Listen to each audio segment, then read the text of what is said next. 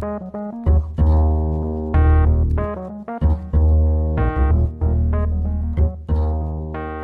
back to Cargumentative, a Times Live podcast on which we chew the fat on all things automotive. I'm your host, Thomas Faulkner from the Sunday Times, and I trust that you're all continuing to stay safe in these surreal times. Remember, folks, stay at home and tinker on your car. It's the cool thing to do. Now, like I've said before, producer Paige and I are still broadcasting via our virtual studio. And in this episode, we're joined by an intrepid Irishman who's going to tell us all about his epic trek through Africa in a car I bet very few of you know exist. So without any further waffle, I'd like to welcome restaurateur, raconteur, racer, writer, and all-around brave adventurer, Terence Tracy, to the show. Terence, thanks for joining us. Well, thank you for inviting me, Thomas. It's great to be here. It's great to have you. It's great to have you. Um, you're a man with many interesting stories to tell. Um, but before we get into that, I just want to know you're originally from Ireland. How did you end up in South Africa? Oh, look, I was um, uh, working in the hotel business in Ireland and then was sent over to France to continue my training. And I spent a couple of years on the continent. And my brother at the time and my sister were both living in South Africa. My sister was a, a, nun with Nazareth House, and she was in the missions here helping the poor people of, of, of Africa. So uh, I came to visit uh, them, and I loved Africa. Uh, so um, a couple of years later, I came back to live in South Africa, and I've lived in Africa ever since 1982. And um, since I've known you, Terence, you've always had a thing for this car called the Hillman Imp. Why do you love it so much, and what makes it special?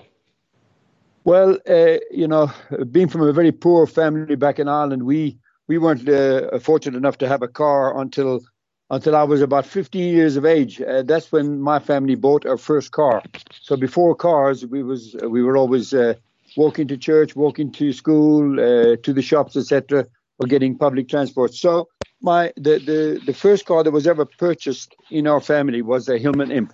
And the reason that uh, my brother at the time bought a Hillman Imp was my next door neighbor, um, who lived right across the, the, the barbed wire fence from our house. He used to rally uh, a Hillman Imp.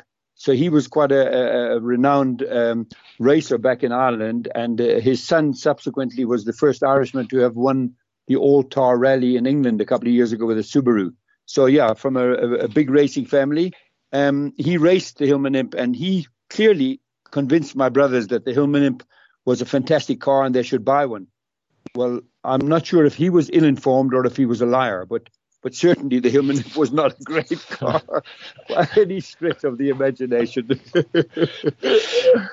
and um, what is a Hillman Imp? I mean, a lot of people out there listening right now who who probably haven't heard of this car before. Um, you know, if you had to kind of uh, describe it, what is it all about? Well, it's yeah, it's it's a it's a car that was made in the UK, and I, am very particular in saying in the UK because it was not bo- uh, it was not built in England.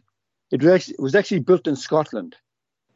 Uh, the Rootes Group um, was a, quite a, a well-known and well-respected uh, car manufacturing company for years and years, and the English government uh, decided to offer them an incentive to bring um, work uh, to the poor people and the unemployed of Scotland. So they said to Rootes, you're going to be building a new uh, car called the Hillman Imp.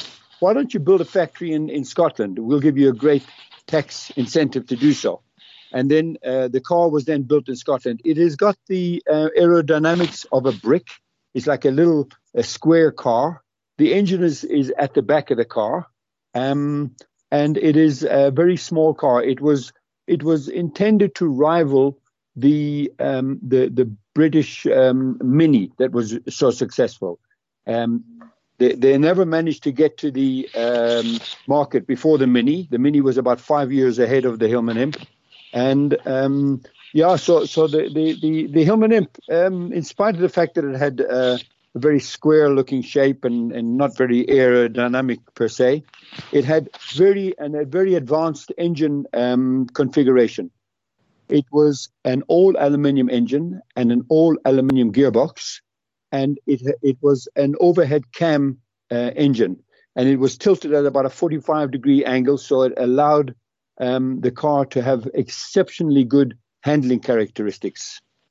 So basically, it was it was a car that um, was hastily brought to market, too hastily brought to market. It had a lot of problems at the beginning because it was pushed to market too early. It was also then um, um, made in Scotland, and they had to rely on the on the Midlands of England for a lot of the engineering.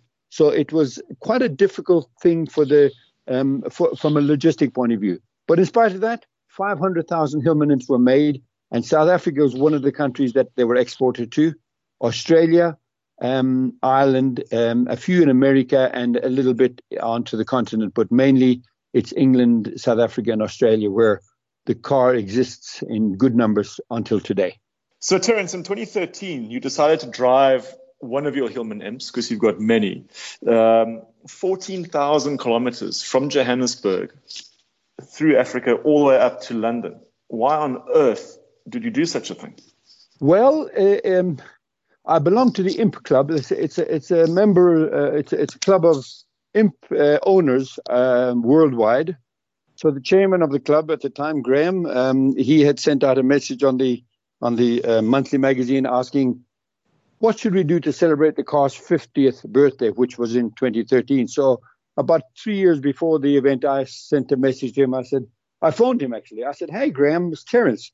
I'm a member of the Imp Club, and I think what I'd like to suggest is I will drive one of my Hillman Imps from, um, uh, uh, you know, up to the event in Coventry when we're having the event in 2013. He says, "Wow," he said, "That's a very good idea." He said, "A lot of the guys will be driving their cars to the to the event. Uh, which part of England are you coming from?" You know, he said, "Where are you coming from?" I said, "No, I'm coming from Randburg." He says, "Where is Randburg?" And I said, "Well, it's just north of Johannesburg." He says, "Well, you're mad." My, he says, have you seen what happened to the two guys who tried to do the Mongol rally in Hillman Imp? So I said, yes, yes, I did see that. And I said, yeah, they had to they their car in, in Uzbekistan. And uh, yeah, that was quite a sad story. And, and uh, I said, yes, yes, but they didn't prepare their car very well. Um, and he says, yes, you better prepare your car very well for that trip. And I said, of course I will. But as you can see later in the in the uh, episode, I didn't really prepare the car very well. so it was to celebrate the car's 50th birthday. There was a gathering of people in Coventry where the engine originally was based uh, uh, from. And um, we then decided that we're going to join the people that were going to be together in Coventry for the celebration in May 2013, 50 years after the car was uh, first manufactured. Incredible stuff. We're going to take a quick break and then we're going to be returning to the show and we'll hear some more about Terence's adventure in his Hillman Imp driving through Africa.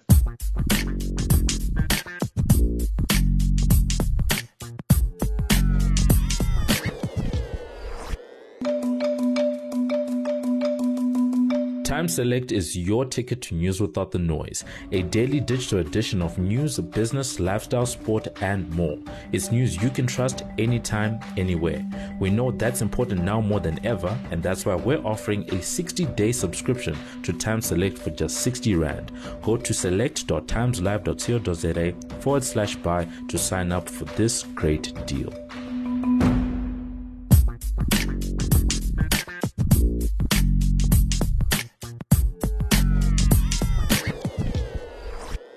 Welcome back to Cargumentative. We're chatting to Terence Tracy, who drove his Hillman Imp uh, from Johannesburg all the way up to London. Uh, Terence, before the break, uh, you touched briefly on preparation and how important preparation is um, on such a trip. What what did you do to prepare your imp for the drive through Africa?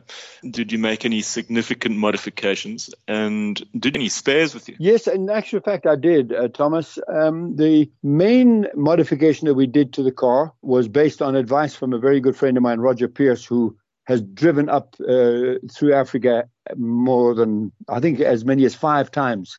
And he said to me, whatever else you do, do not put cheap road uh, car tires on your car. Put bakkie tires, hard shouldered uh, commercial bakkie tires. So I took his advice, and um, in spite, uh, and then uh, we also made modifications to the um, shocks. We put slightly uh, stronger shocks in, and at the where the back seat of the car usually existed, we removed that completely, and we built an area for us to put uh, tools and spares and then obviously our, our kit uh, that, that, that we took with us.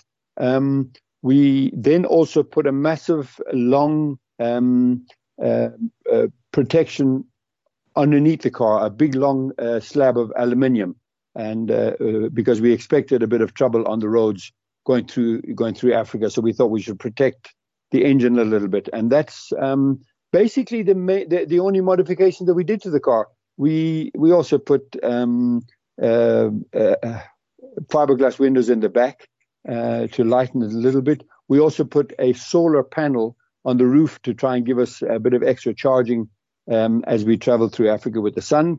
And obviously, we put a roof rack on uh, as well with um, carrying space on the roof. We also then, the last major modification that we did was we put a radiator in the front and we put a second fuel tank in the car.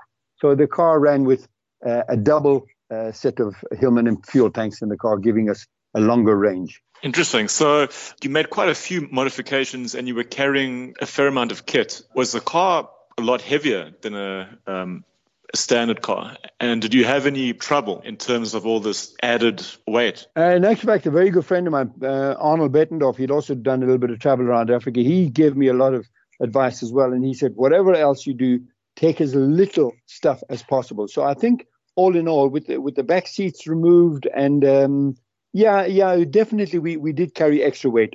Obviously, the extra uh, tank of fuel would be an extra about 30 kilograms and the tools that we took would have been an extra probably 200 kilograms. So yeah, the car would have been heavier, quite a bit heavier than a normal car, but not not um, overly so. Okay, um, and then in terms of uh, of you of road challenges, I mean. Um, what were some of the biggest challenges you guys faced um, when the adventure began? And did you you know, so have any planner's remorse over the first couple of days? well, um, I think uh, we we were already ten days delayed in our departure because of my very poor planning and my and my and my bad preparation of the car, and um, so in spite of everything, I said to Jeff, um, "Let's go." On the 28th of March is the day we left, as we drove the car out of my property here in, in Randburg, we noticed that there was fuel leaking out of the um, tank setup uh, that I put in the car. So I said to Jeff, "Oh no!" It was the first time we'd filled the tanks that morning, so obviously we, we hadn't truly tested it. Um, in actual fact, we never tested the car; we hadn't had time. So I decided instead of fixing the car with the toolbox in the in the um, uh, car that we had uh, nicely packed, I said, "Let's let me just reverse back into the into the yard and I'll fix it with the other stuff in the garage. Well, there I realized my next breakdown. I had lost reverse gear. So I said to Jeff, I said, you know what? I said, we haven't got time to fiddle with this now. And if we start fiddling with it now, we might end up losing first, second, or third, or fourth. So let's drive, let's let's drive with the gearbox as it is, and and and the car is light enough to push back if we need to push it back. So um, so that was a very interesting thing because it, it, became a very interesting thing aspect of the of the trip because as we got more and more um, trouble on the way and as we got stuck in most terrible situations, we were we were saying to each other, "Listen here, we actually haven't got reverse gear in this car, so there's no way we're going to go back. We have to fix whatever the problem is here and have to make London." So we used it as a psychological um, um, benefit, uh, a psychological um, tool to actually overcome the challenges that we, we, we faced. And we had huge problems. We, we had massive problems on the road. The roads were, were, were good to reasonable up until we got to Tanzania. Tanzania had a, co- a couple of hundred kilometers of pretty nasty um, gravel roads. And then we get into Kenya. That was where the real, real, real trouble started. Yeah, I, I think um, uh, the, a couple of the guys in Kenya in, in Tanzania said to us, when you get to Kenya, you need to hire a, um, a soldier or, or a, merc- um, um, a security guard to, to travel with you from um, Marsabit up to Moyale, about 500 kilometers of dirt road. He said, because that's called the bandit road. He said, if you don't um, take um, a, a, a, security guard with you armed with a gun, he said, you'll never get through. So we said to ourselves, well, now we've got two seats in the car. We've got all our tools in the back of the car. Where is this guy going to sit? So I said, look, he's a soldier. He's going to have to sit on the roof rack like anybody else. But we we decided no. We we number one, we can't afford the money to to pay for this security guard, and uh, we we said we'll rather hitch up with a convoy of people in Marsabit to get up to Moyale with the protection of the of the convoy. So we that was our plan. But we were scared. We were really scared at this point in Tanzania when we heard about these guys um, and what they do to people on the road. And also, in fact, you also wrote an article in the Times at that particular juncture. And I only read this article uh, while we were waiting in Nairobi. And you mentioned about uh, a week earlier, uh, I think it was an English tourist was was killed by assegais or, or these spears by a group in on that very same road. Do you remember writing that article? Well, I remember reading. I do, I do. Jeez, that's, yeah, that's a, a blast from the past. Eh? so I was worried. Um, I was that was that was the time when I was really worried about what we had actually committed ourselves to. I'm sure. I mean, that's these are these are things that you you don't really think about um, when you're planning, um, and as you go, you speak to people and people tell you things, and then you think, oh boy, like you know, whatever, what have I actually done here? Um, but where did you guys sleep at night? I mean, um, you mentioned you didn't have a lot of money uh, to invest in this trip. So, did you camp out in the bush or did you use accommodation? Um, and how were you guys received by locals? Yeah, look, we, we did uh, have a, a, camp a tent with us, uh, a borrowed tent, and uh, we used that to, sleep uh, next to the road or, or in campsites mostly. Um, once in a while, when we wouldn't be able to find a campsite uh, on a night, then we would stay in the cheapest, um, you know, guest house or accommodation or hostel that we could find. Yeah, we, we, we basically used our tent as much as we could to save money. And then we ran out of money, of course, in, in Egypt as well. That was another story. it never ends. Eh? Um, and did yeah. you guys have any encounters with wildlife? Uh, never mind bandits. I mean, up in Africa, you've got hyenas, lions, snakes. Well, yes, of course we did. We we we, we drove through the Chobe in, in Botswana, and that was beautiful because we saw lots of, of wildlife. As you know, it roams freely across the roads there, and it was basically like a free journey through a, a wonderful game reserve, and that was lovely. Um, we, we we obviously didn't feel threatened at all. Um, when we got to um, a place called Turbi, um, we, we were basically um, uh, stuck in the mud for two days. And eventually we, we needed to get to Moyale. Um, otherwise, we would, uh, we would never have been able to finish our trip.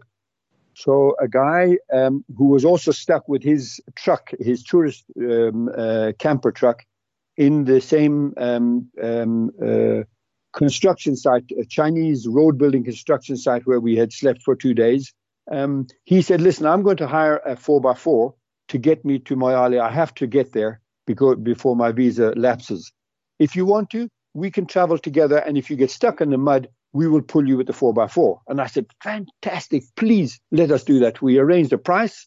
We arranged a, a deal with the, with the driver of this four by four when he came, and then we started driving towards um, which was about another 140 kilom- 120 kilometers from where we had been stuck. Uh, the mud was like you couldn't even walk across the road; it was so muddy. We we encountered the heaviest rainfall that uh, Kenya had ever experienced that particular March. So we managed not the 120 kilometers to Moyale behind this 4x4 when we got stuck. We only got about 20 kilometers, and it took us the entire day. So now we were stuck in a little in the police station of Turbi village, where we had to rebuild the front end of the car because it was completely ruined from being towed over rocks and through rivers by this 4x4. And when we slept at night, we could hear the hyenas right next to the to the police station. And then the next morning, when um, I went to the bathroom, obviously went to the toilet in the middle of the night as well. In the morning, we could see the footprints of the hyena right next to the to the long drop uh, toilet that was there. So yeah, Wildlife, we had plenty of it, and snakes we didn't encounter any. We didn't see any snakes, and um, and and and let me tell you, bandits and bad people, we didn't meet one. We had absolutely zero, zero, zero problems from people. We we had we, we you asked me earlier, and I didn't answer your question. Um, how were we received by the locals?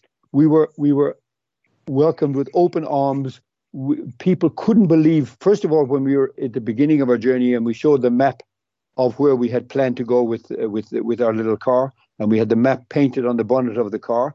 People said, "You're mad. You'll never get there." And the more we got into the journey, they said, "Wow, you're crazy. How did you get so far? My, you're mad." So it was it was fantastic. The people that we met along the road were unbelievable. Amazing stories. We're chatting to Terence Tracy about his journeys through Africa and his Hillman Imp. We're going to have a quick break and we'll be back with you guys shortly.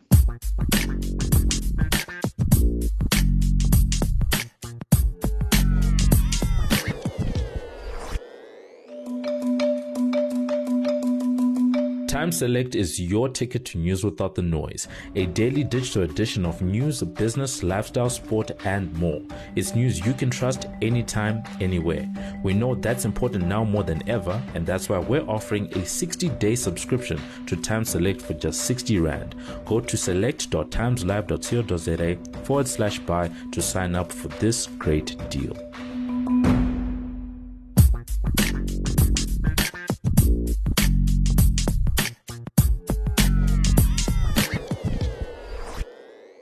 Welcome back to Cargumentative. We're chatting to Terence Tracy about his um, incredible 14,000 kilometer trek through Africa in his Hillman Imp.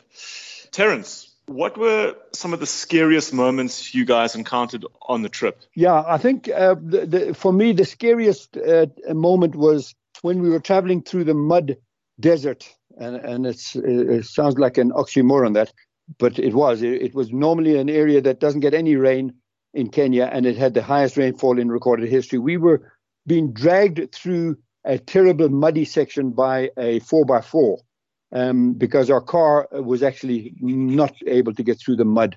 The, the middelmannetjie was too high. Our wheels were actually hanging without even touching the ground below. And they were actually the, the car was actually being dragged like a ski across the, the, the middelmannetjie, causing big, big damage to the bottom of the car. So we get to a point where we had heard it was a really challenging um, crossing um, where a river had, uh, a bridge had actually washed away. So then the 4x4 in front of us stopped and um, uh, realized that, oh, this is quite a big steep hill that he has to have to go down. And then he's going to have to come up a very steep, muddy hill on the other side. So as uh, as he stopped, I got I was about to get out of the car to ask what was his plan, and that my car was actually start being being dragged forward straight away. So I realized he had already decided he's going to drive through this. He drove down this massive, steep, muddy hill into the bottom of the riverbed, through across to the river, and gunned his 4x4 up the other side. And I said to myself, this is crazy. We will never make it. And by some miracle, we actually managed to crawl through the top. And then we had to go down another slide, and onto the other side, there was a massive lake, and he dragged us right through this lake. The water was up to the to the um, halfway up our doors. All the money that we had um, hidden under our carpets, all the US dollars that we had hidden under our carpets, were completely soaked. They were absolutely um, uh, filthy, dirty, and full of mud. So we got through this by another miracle. That was the scariest moment for me on the whole trip. Terence, what is your favorite country and why? Um, it's probably quite a tough one to answer, considering that you went through so many um, on the journey. But but is there a particular place that stands out?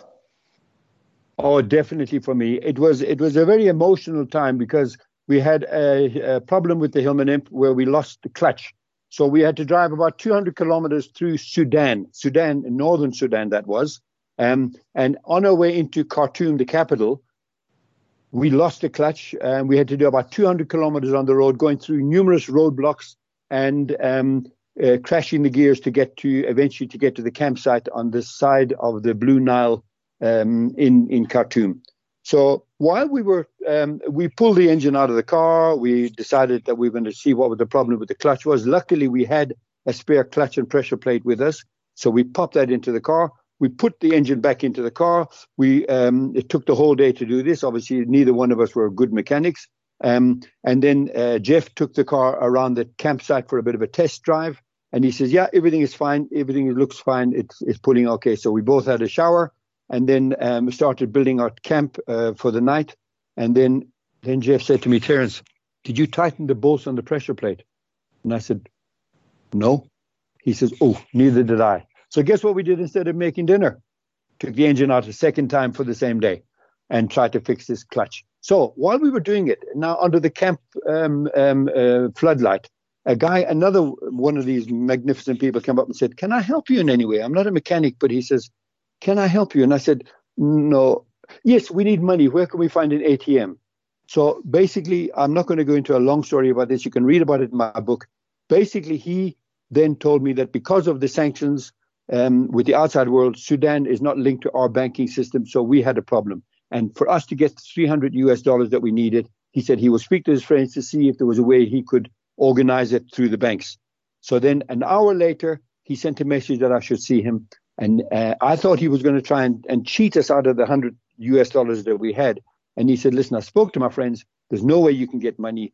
So we've had it, um, uh, we put the hat around and he says, here, take this as a gift from the people of Sudan. And he gave us three 100 US dollar bills for us to actually get out of, of Sudan. Without that, we would never have left Sudan. But let me tell you, what a beautiful, what a beautiful people. The people of Sudan were fantastic. We had people that we, we loved all along the route, but Sudan stands out as very, very special. And how did the Hillman Imp perform? Um, was it reliable? Was it comfortable? Um, how did it cope with the terrain? Yeah, we had problems with the bad road in Kenya. Obviously, you can't drive a, a normal car through a road that even the 4x4 eventually got stuck. So, so you just imagine on the main tar roads, it was fine. The, the, the fuel consumption was okay. The seats were comfortable because we put in seats from a from a, a modern car. We put two modern seats in the front, so they were quite comfortable. And uh, the car performed very well, um, except in Ethiopia when we had to travel out of the um, the Great Rift Valley, uh, where the hill was so steep that we couldn't get any speed into the car going up the hill, and it was starting to overheat.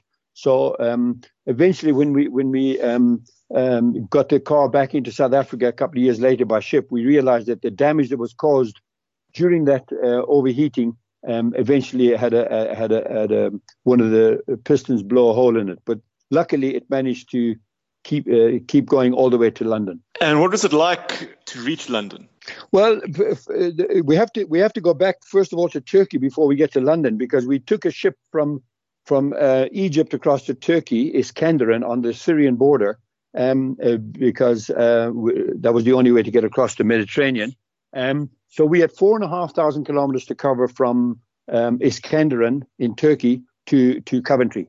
So we had we, we basically had agreed that we were so short on time, um, we would have to reconfigure the car to put as much stuff as we could on the roof of the car to allow the passenger to actually sleep in the passenger seat by letting it recline as much as possible. So once we got to, Tur- to, to Turkey, we knew that one of us would drive and the other one would sleep. So that was basically our camp, our, our traveling hotel until we got to Coventry. So we drove for four solid days, four and a half thousand kilometers non-stop in the Hillman Imp. And it didn't miss a beat, except we had to replace um, rubber couplings, drive shaft couplings, um, uh, because they were breaking up because of the of the terrible punishment. So yeah, and then um, uh, as we as we get to to London, um, uh, eventually uh, Jeff woke me up. I was in the passenger seat. It was about two o'clock in the morning. Um, on the 6th of May, that was yesterday was our seventh anniversary, by the way. Um, and he woke me up and, and he said, get out. And uh, I mean, I had been sleeping solid in the car from Dover, Dover to, to London now. And I didn't even know where we were. So he he said, "We've done it." And I said, "Oh my God, what have we done now? Have we done the gearbox? Have we done the engine?" He said, "We've done it." We said, "Jolon, Johannesburg, London." He says, "Look, there's London. We've made it." And he gave me a massive bear hug. And then he says, "Okay." He says, "You're driving now." And he got into the passenger seat. And the last the three hours that I had to drive to get to Coventry, I was so tired. I had injured my, my elbow in Egypt, and I was actually squeezing this this this uh, injury on my on my, on my uh, elbow to try and stay awake because I knew we had done all the hard work and to crash because I fell asleep at the wheel now would have been would have been a terrible travesty of justice. So we arrived in Coventry and even talking about it now fills me with emotion that, that it was it was it was indescribable to actually arrive at the place where we said we were going to get to from from South Africa. It was amazing. And two people from the Imp Club came to meet us and then they said, okay, follow us and we followed their Hill, Hillman Imp. And around the corner, there was a convoy of 34 Hillman imps, and the first Hillman imp was a Hillman imp police car from the, from the 60s. And we were then uh, led into the into the uh, campsite where the event was on the 6th of May, and it was it was super super super special, very very emotional. It's an incredible trip and a a fantastic story. I mean, it's a once in a lifetime th- thing, you know, to do. And you actually have a book that came out called No Way Back. How can people get a hold of a copy um, if they're keen to read more about your adventures and tribulations? Yeah, it was available yeah. in the in the local bookstores in South Africa, but um, I think uh, it's probably a couple of years ago now, so maybe it's not on the bookshelves anymore. They could order it through exclusive books and bargain books, but maybe the best way would be to uh, let people contact me directly on my email or cell phone uh, or collect it from either one of my restaurants uh, when um, you know if if they're in the area of Johannesburg. I have people also in Cape Town that I've got copies of it, and I've got people in the UK that I've got copies of it. And uh, yeah, so I can pretty much get it to any any part of the of the world if anybody would be keen to to read the story. It's well worth reading. Lots of nice pictures and an interesting thing about the book as well. It was the book design was done by a lady in Cape Town who is the daughter of the man who designed the car. How about that? Amazing, huh? And it's a great little book. I mean, I have a copy, and it's it's it's excellent. Lots of photographs and and and anecdotes. Um, so yeah, if you do want to get a copy, get get in touch with Terence. Um, I'm going to give your cell phone number out, Terence. Uh, you know, you might Perfect. be Perfect. inundated. Uh, it's zero eight three six zero one seven five one one. Uh, you can also email him. That's t tracey at polka.co.za. T T R A C E Y at polka. That's P O L K A dot co dot za. Um, Terence, unfortunately, we're out of time. Well, I chat to you for for a lot more time. Um, you know, it's it's a incredible trip and uh, incredible journey. But yeah, thanks for joining us on the show. Well, thank you very much for inviting me to chat about it. I love chatting about it, and, uh, and uh, I think when the lockdown is finished in the country, do give me a call and let's meet up at rest at, at one of my restaurants and we'll we'll chat more about it over lunch. Excellent. I'm very keen for that. Terence, thanks for joining me and uh, stay safe and yeah. That'll be great. Excellent. Thank you very much for the opportunity to chat. Cheers for now. Have a wonderful day, everybody. Thanks, Terence. And that's it from from Cargumentative this week. Uh, we hope you enjoyed this one on one with Terence Tracey. And as usual, we'll be back next week for uh, more motoring news, reviews, who knows what else. So from me, Thomas Faulkner, thanks for joining us and uh, tune in next week.